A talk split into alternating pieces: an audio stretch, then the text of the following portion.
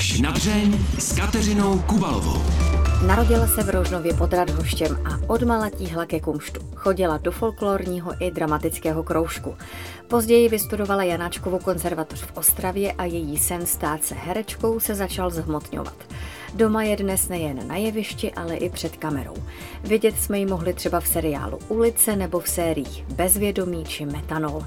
Naším hostem bude už za chvíli herečka Kristýna Ryška.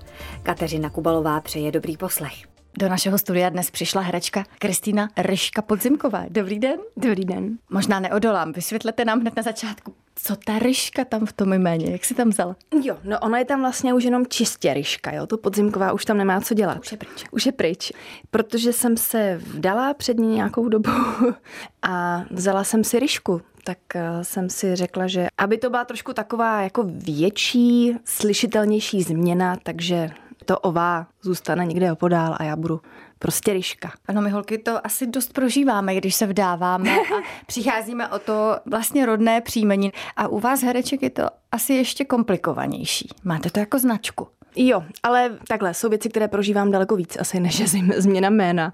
Navíc to moje už bylo jako jednou provdané, takže já jsem neopouštěla své rodné jméno, ale opouštěla jsem jméno svého bývalého muže. A spíš jsem řešila, máte pravdu, po té jako profesní stránce, kam to hlásit a kam to dávat do titulku a tak, no. Ale jak říkám, to je prostě detail. Jsem na natáčení jste přijela přímo z koncertu z vystoupení. Hmm. Co to bylo za vystoupení? To jsem ráda, že to říkáte, protože to je taky vlastně věc, která zatím je taková pod kobercem, nebo hmm. jak to říct. My jsme s Ondrou Fenslem, což je hudebník, velmi zdatný, zahraje úplně všechno. A on mě oslavil asi před dvěmi lety, napsal mi sáhodlouhý mail o tom, jak si mě jako vybral, že s ním oživím poezii. No, tak mi to přišlo docela legrační. Ale zmiňoval v tom, že máme oba dva slabost pro Beatles, což se někde vyčetl. A na základě toho si myslí, že to prostě, že nám to bude klapat na tom jako pódiu. A na tohle jsem uslyšela, pravda. A trvalo teda dlouho, než jsem odepsala, každopádně z toho časem po nějakých dlouhých mailech, setkáních osobních vznikl asi koncert, to je nejlepší slovo, kdy eh, Ondra hraje zhudebněné básně, takže to znamená eh, hrabě, skácel, žáček. A já jsem si udělala takový výběr z básní, které mě nějak jako oslovily, které se mnou jako rezonujou, takže ne vždycky to jsou asi věci na první poslech eh, známé nebo jako líbivé, ale pořád jsem hledala ten recept, jak to jako vybrat z toho obrovského množství, tak jsem si řekla, že co mě se bude líbit, tak to potom vlastně i nejlépe těm jako divákům uh, můžu předat. Myslíte si, že bude zájem o poezii? Má poezii ještě co říct dnes lidem? Mm-hmm. No, asi protože ne, tak právě proto to si myslím ten Ondra jako udělal.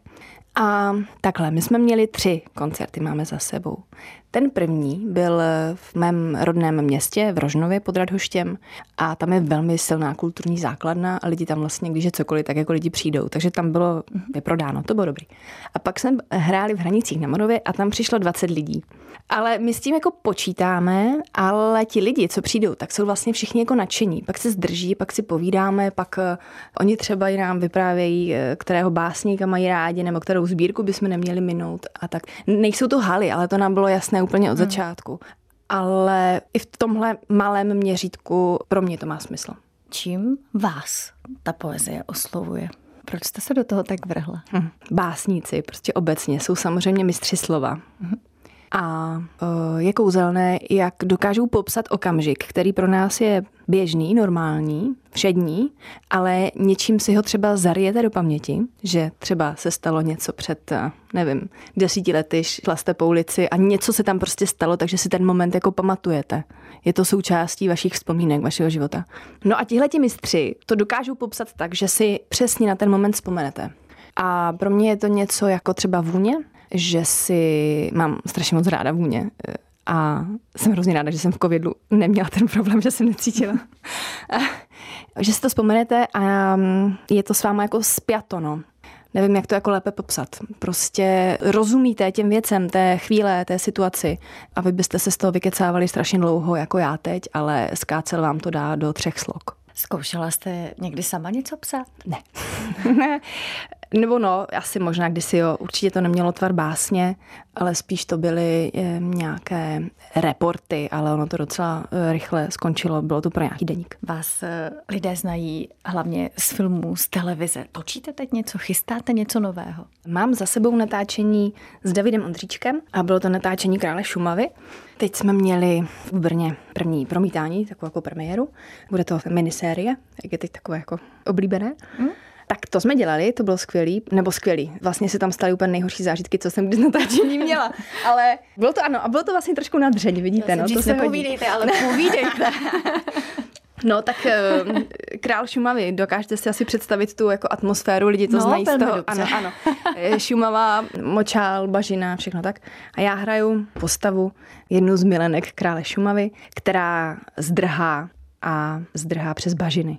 No a tak si myslí, že se jim jako vyhne, ale prostě nějak do nich bohužel prostě teda spadne. A točili jsme tohle jako opravdu. Uh, takže večer se smrákalo. Že vás opravdu strčili někam jo, jo, jo, rašeliny. Jo, jo. Byla, nebyla to teda jako rašelina, ale byly to takové ty lesní jezírka, u kterých vlastně vůbec netušíte, že jsou tak hluboké. To já jsem si myslela, že to jsou vždycky jako nějaké kaluže, nějaký plivenec někde. Aha. Ne, tak to je prostě, je mech, mech, mech a najednou je Třeba jako dva metry, opravdu. No. A mě nejvíc teda zarazilo ta eh, studenost té vody, protože jsme to natočili na jeden, jeden záběr, abych samozřejmě jako mokrá, suchá a tak. A jak mě ta studená voda jako paralizovala, že jsem nebyla vlastně schopná jako dýchat. Já se neotužuju, já jsem milovník teplé vody. na tom podobně. No.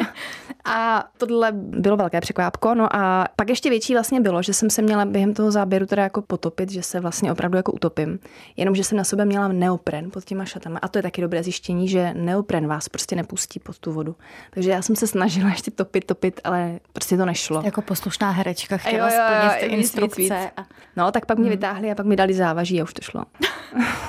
Ale to byla fakt taková teda zima a po tu vodu jsem moc dlouho nevydržela, že to jsem proklínala trošku. No. Ale doufám, že to prostě bude vypadat věrohodně, no. To si vždycky říkáte, že teda aspoň jako snad to stálo za tu námahu. Vy jako herečka samozřejmě znáte dopředu ten scénář, jste u toho, kdy se točí mm. ty vaše kousky. Mm. Jaké to potom je, když si sednete a vidíte ten celek? Já to vůbec nedokážu jako odstřihnout. Já nedokážu věci, ve kterých hraju, které točím, nějak objektivně hodnotit. Nikdy nemám pocit, že je to skvělý, že je to dokonalý. Mhm. Vždycky tam jako vidím něco, ale nechci to vlastně říkat těm lidem, protože mi to přijde jako líto, že kdybych jim řekla, no nevím, úplně si mi to jako ne- nezdálo. Těšíte se na ty projekce?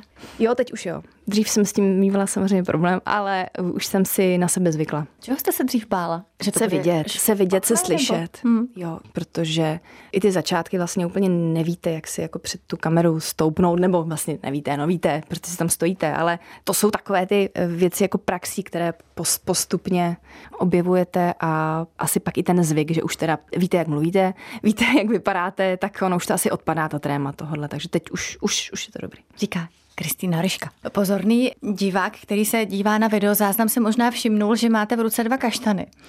se, jo, jo, jo, je to, jo. je to mm. i tím, že už jste máma a začínáte si sbírat takovéhle věci. Ne, spíš si myslím, že jsem pořád dítě, jo. Že, to je, že sbírám kaštany a, miluji sbírat houby a tak.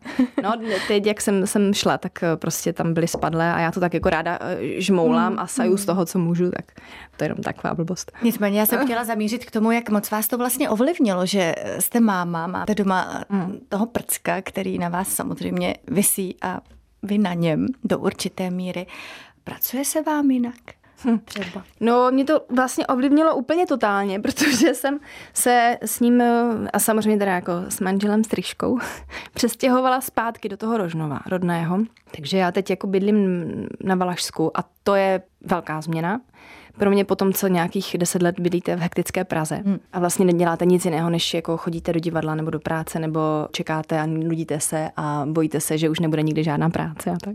A jo, jako změnilo mi, nebo nevím, jestli mě to změnilo, ale změnilo to prostě můj čas a moje každodenní tempo. No. Myslím, že kdyby měla dítě ve 20, tak to není pro mě až taková jako změna, jako když mám dítě v prostě po 35. To je najednou člověk jako sobec na svůj čas a má se s někým o ten čas dělit, respektive ho má celý předat.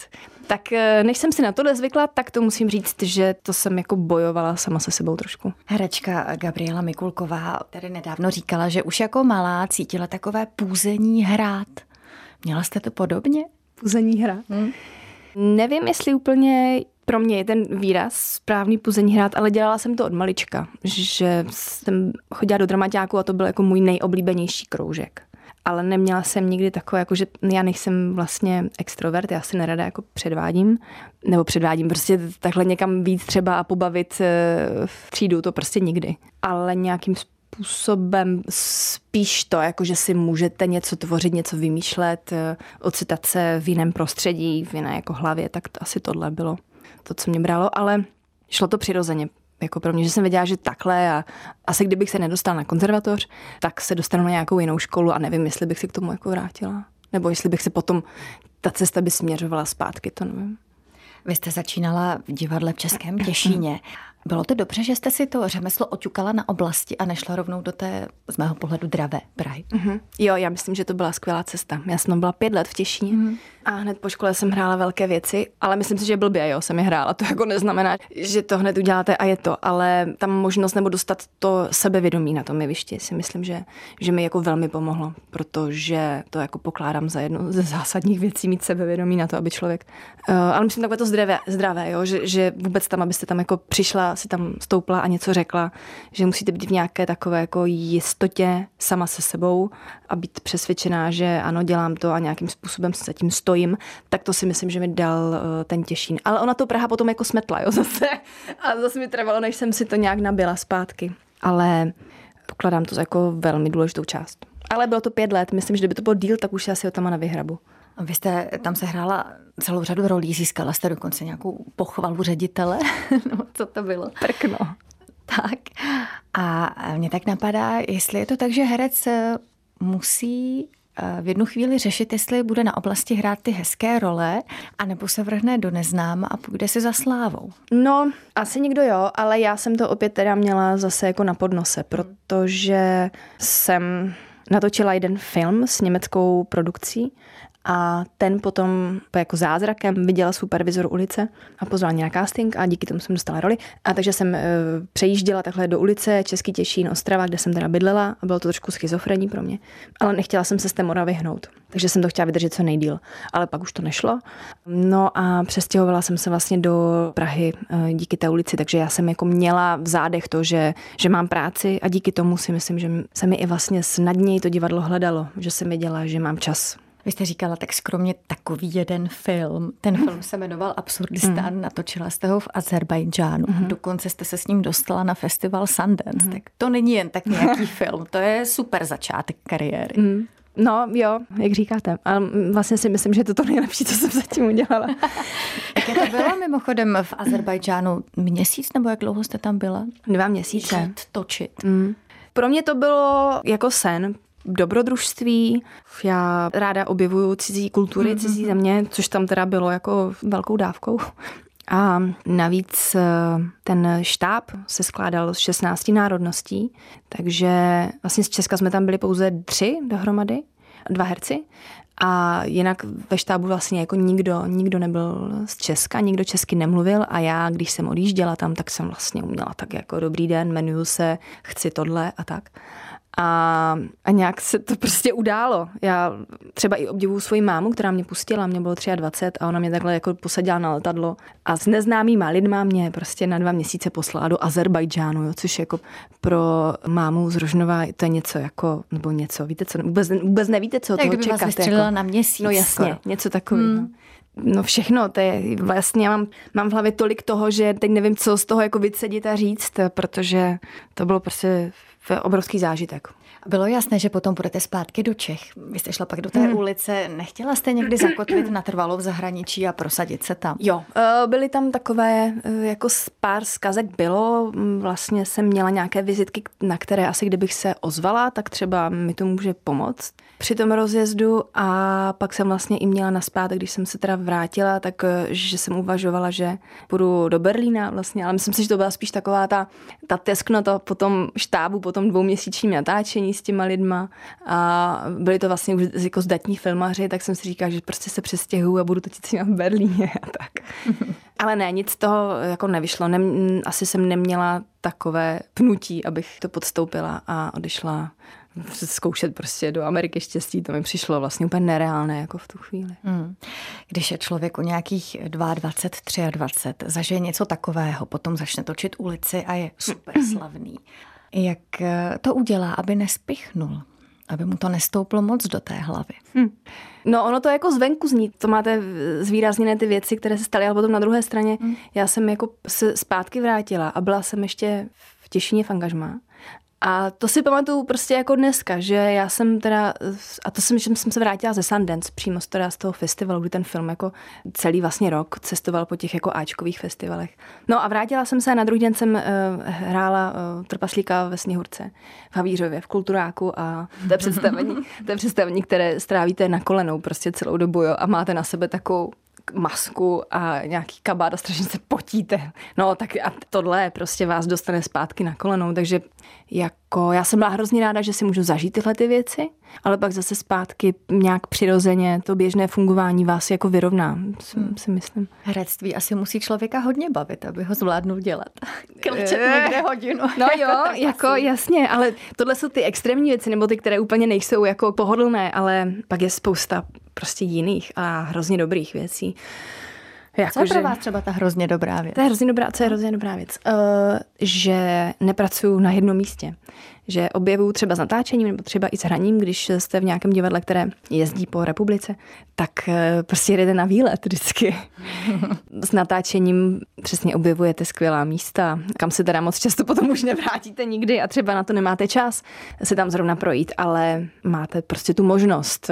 Máte když to vyjde, tak máte karavan, kde si můžete odpočinout, dáte si kafe. Mně tohle prostě všechno přijde pořád jako dobrý a pořád je to pro mě takové to kouzlo, no, co to jako natáčení má i třeba si myslím někdy pro lidi zvenku, jako že, že je to něčím fascinující. Třeba ateliéry Barandov mi pořád přijdou prostě jako Alenčina říše, jako jo, že mám tohle nějak pořád jako dítě v sobě, že jsem to chtěla dělat a teď to dělám, takže mi to prostě baví. Říká Kristýna Ryška. Kristýna Ryška, která je dnes hostem pořadu až na dře, někde vyprávěla, že když se chystá na role, že si ty své postavy tak vrství, jako mm. kdyby oblékala takovou tu papírovou panenku. Mm. Které to oblékání vám dalo třeba nejvíc zabrat?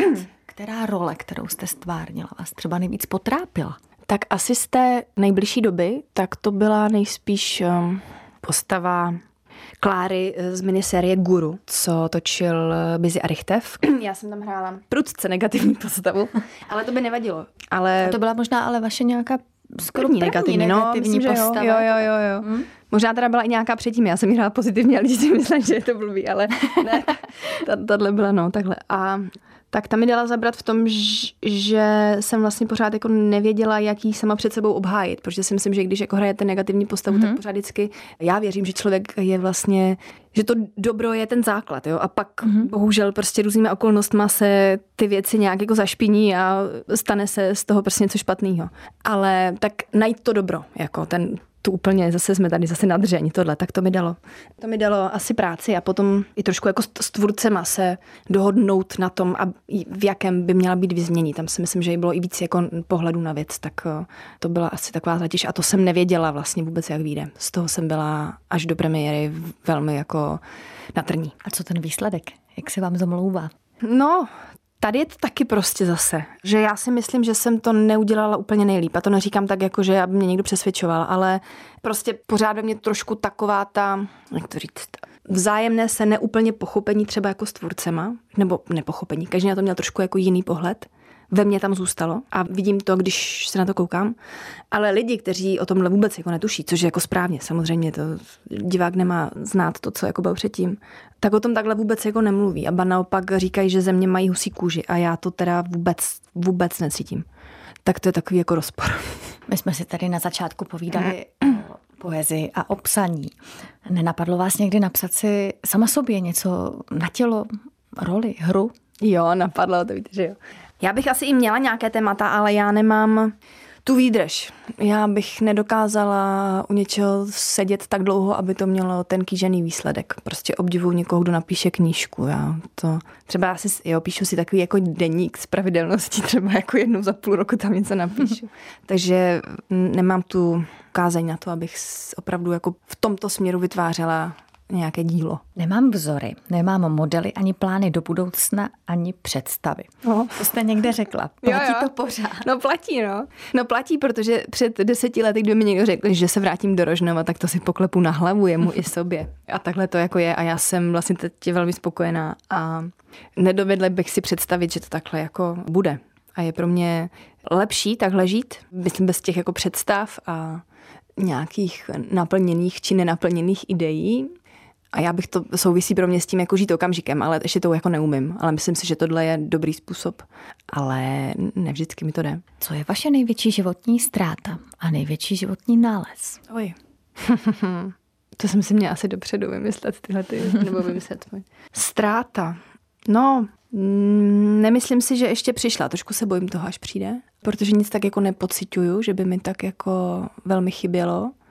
Možná vztah s otcem, který nebyl nikdy, tak to si myslím, že je něco tak jako ve mně zauzleného, že to asi by mohla být jako ztráta, respektive nevím, jestli se dá říct ztráta věci, kterou jste nikdy neměl.